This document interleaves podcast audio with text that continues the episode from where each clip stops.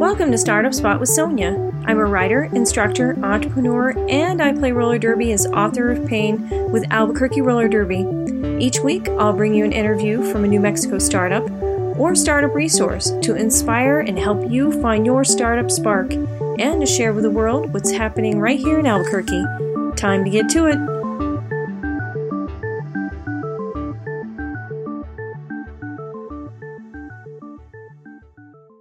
Hello, everyone. Today we're again recording from Fat Pipe Albuquerque. So, any background noise you hear are solopreneurs and startups collaborating, which is a perfect location to interview Raghu Kopali. He's the co founder of InnoBright.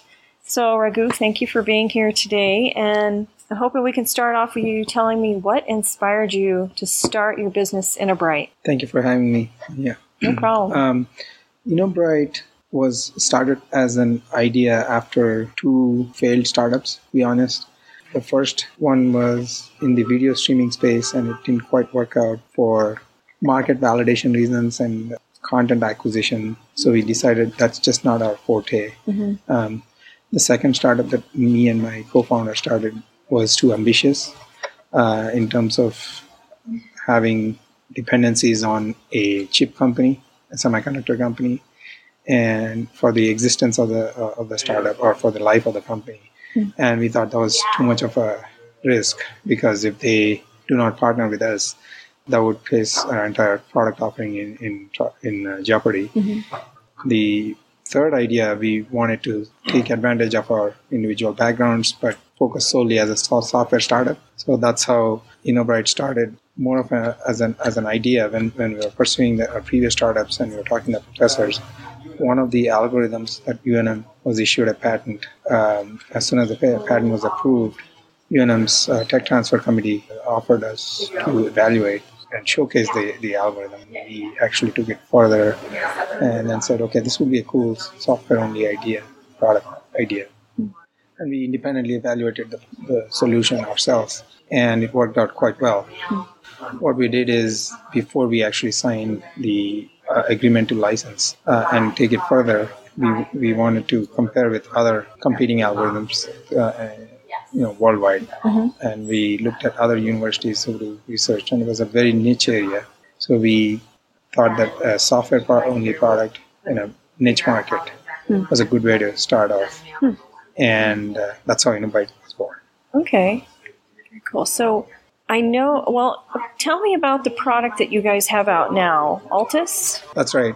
Altus, the name came much later, of course. So in, in May, June of last uh, of 2014, we evaluated the algorithm from UNM and looked at the competing al- algorithms worldwide. Uh, we formed the company actually in July, and at that right before that, we were thinking of moving to California because we did not know of any commercial accelerator programs here in Albuquerque, which is when we went into ABQI. Hmm.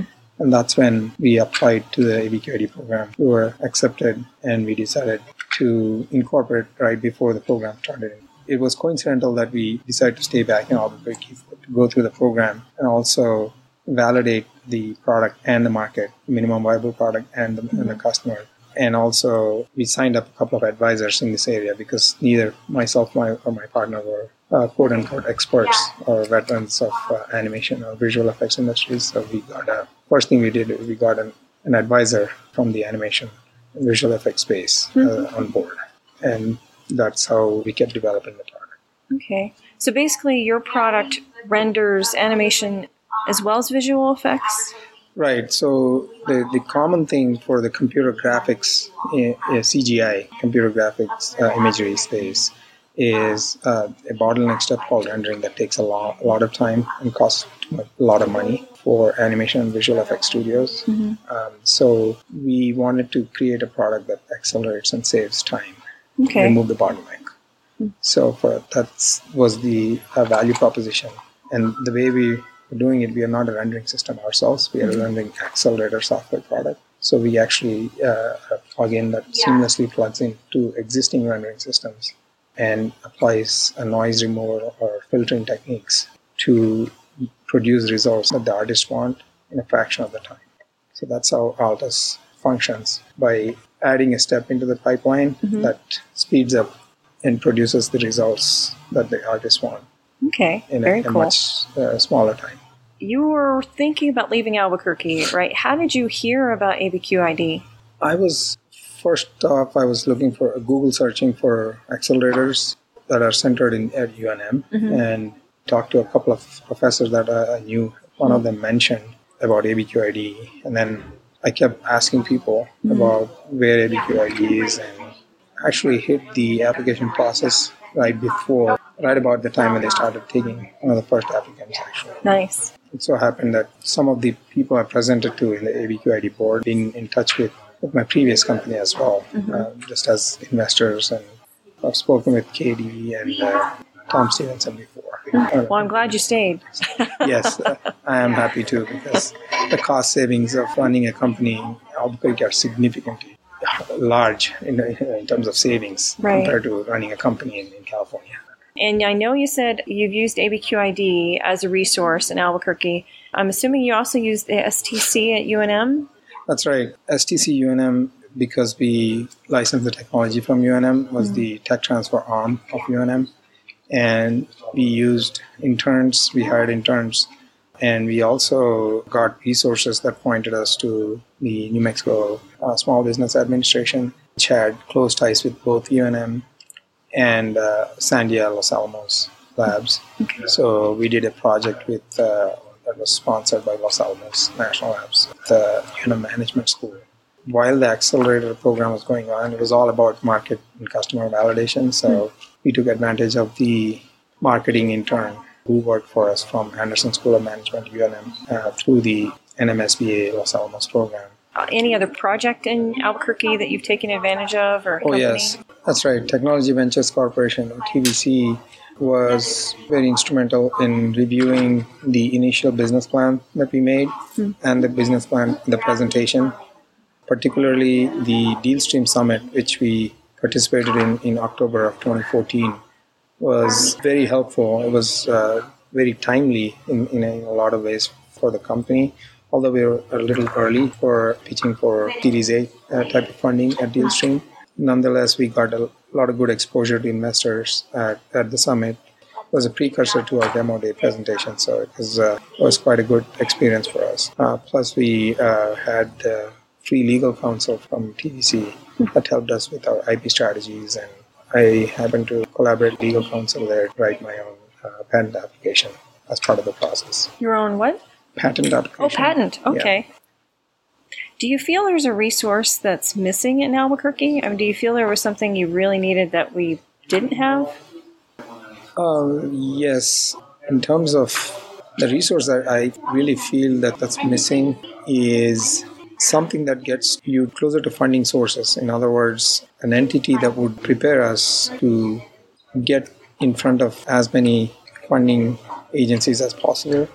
ABQID in, in that regard helped me immensely. But what I see uh, missing is, is somebody who could help create a list of potential investors in your space and kind of uh, help navigate through the available uh, VCs and uh, large angels, small angels throughout the country who specialize, if you will, uh, in, in sort of like an investor network. Okay. Um, I did get that help from ABQID a bit later in the cycle, like in, in, in the middle of this year.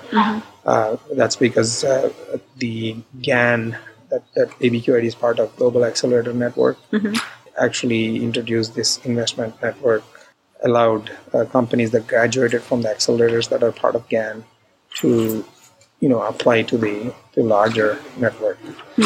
So that's the the type of uh, extended, you know, the, the the entire ecosystem of investment is, is pretty small. in Mexico. There are very very few venture capitalist groups or, or VC companies, and then we have uh, pretty much one or two angel groups. There's nothing that that uh, gives you the the intro to to where these angel groups are or the VC companies are in their investment cycles because some of them have funds that are not active anymore or are um, already invested and they're not accepting any applications. Most VCs don't tell you that they're not accepting something. They're always open to uh, uh, pitches and things like that. You know, they they won't reject your, your pitches, but Are they actively investing in the space that you are? That makes it more worthwhile their time or your time. You know, that kind of uh, uh, investment ready coaching Okay. was missing. But that, that I got over time. Did the New Mexico Angels help at all? Uh, yes, the New Mexico Angels actually came in uh, after ABQID and STC UNM decided to invest in us uh, as a follow investor. Uh, they were the third investors in the company. So I started with ABQID's uh, private fund, ABQID fund. Uh, I've invested along with STC UNM uh, back in uh, February 2015. And um, New Mexico Angels uh, invested in us in, in September. So we have uh, secured the seed funding from these three agencies that would uh, allow us to uh, survive for a year and a half from uh, the beginning of 2015. Okay. And uh, before before the, that term, uh, we need to secure the next level of round of funding, which is the Series A, uh, which is what we are actively pitching for. now. So, do you feel during the process when you started Innobright, have you made any pivots? Like, did you change your direction? Yes, the, the primary, the actual core rendering acceleration software value proposition hasn't changed from day one. Okay. What has changed is our focus on product number two and 3 We put it uh, uh, on a back burner because we wanted to develop multiple products, and that, that's the main thing we decided to not pursue product two and three from day one because we want to create a solid product one, validate the market, and this whole process takes more than a year at least Okay. in most cases. And we wanted to get enough market penetration with our product, flagship product basically. So, what do you feel is the best decision you've made so far? The best decision that I made since the company has started is to not take things for granted uh, in terms of not just the technological advantage that we have from just getting a the algorithm. We took the time before we licensed the technology from UNM to look outside US worldwide actually to see what are the competing what are the universities that do research in the space who are the competing uh, top-notch professors, what kind of work they have done in the past, what kind of patents they have applied for or gotten approved. This is the reason why we actually have three universities involved in our in our uh, algorithm from three universities in our product portfolio because we went out and did that research and made sure that we did get the best of the best uh, into our product. And not only that, uh, we are doing everything we can with these three universities to make sure that we have cutting edge technology to stay ahead. How long would you say it took to do all that research? It took a good three months. Three months? Okay.